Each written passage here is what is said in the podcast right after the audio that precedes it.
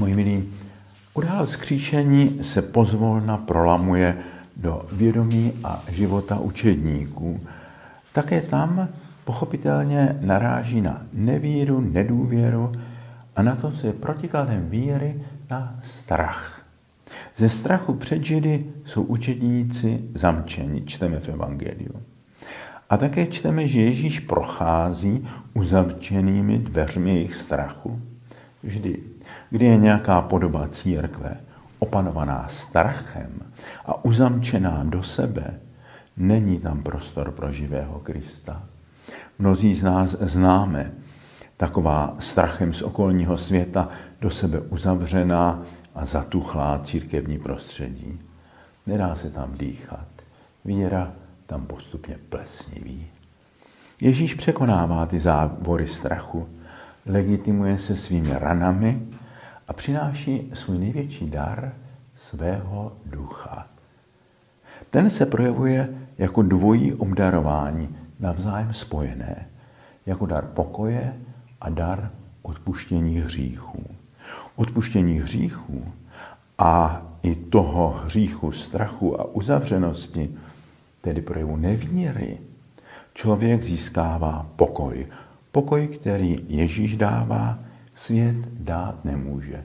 Je to harmonický vztah mezi člověkem a Bohem, mezi lidmi navzájem a zvláště dnes dodejme také mezi lidmi a přírodou. V pokoji způsobeném odpuštěním hříchů zaniká strach, neklid a vrací se něco ze ztraceného ráje. A tento dar je zároveň úkol, když vám byly odpuštěny hříchy, i vy odpouštějte.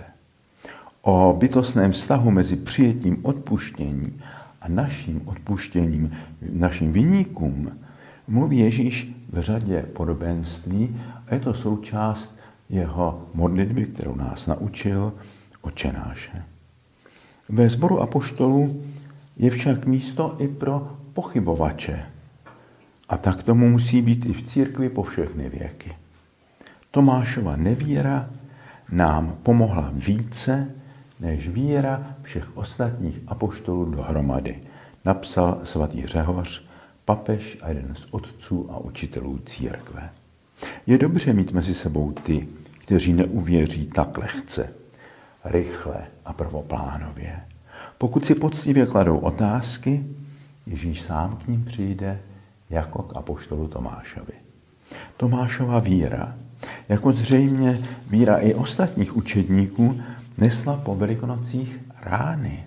Byla zraněna zkušeností Ježíšova tragického konce na kříži i zkušeností vlastního selhání. Vždyť je psáno, v zahradě Getsemanské ho všichni učedníci opustili a utekli. Tyto rány uzdravil Ježíš darem ducha ve večeřadle, když se jim poprvé ukázal. Tomáš nimi nebyl. Možná potřeboval být nějakou dobu se svými ranami sám. Aby uvěřil, potřeboval se dotknout Ježíšových ran. A Ježíš mu to umožnil. Při čtení onoho úryvku z Janova Evangelia vždy vzpomínám na den, kdy jsem navštívil místo v indickém adresu, kde podle legendy byl apoštol Tomáš umučen.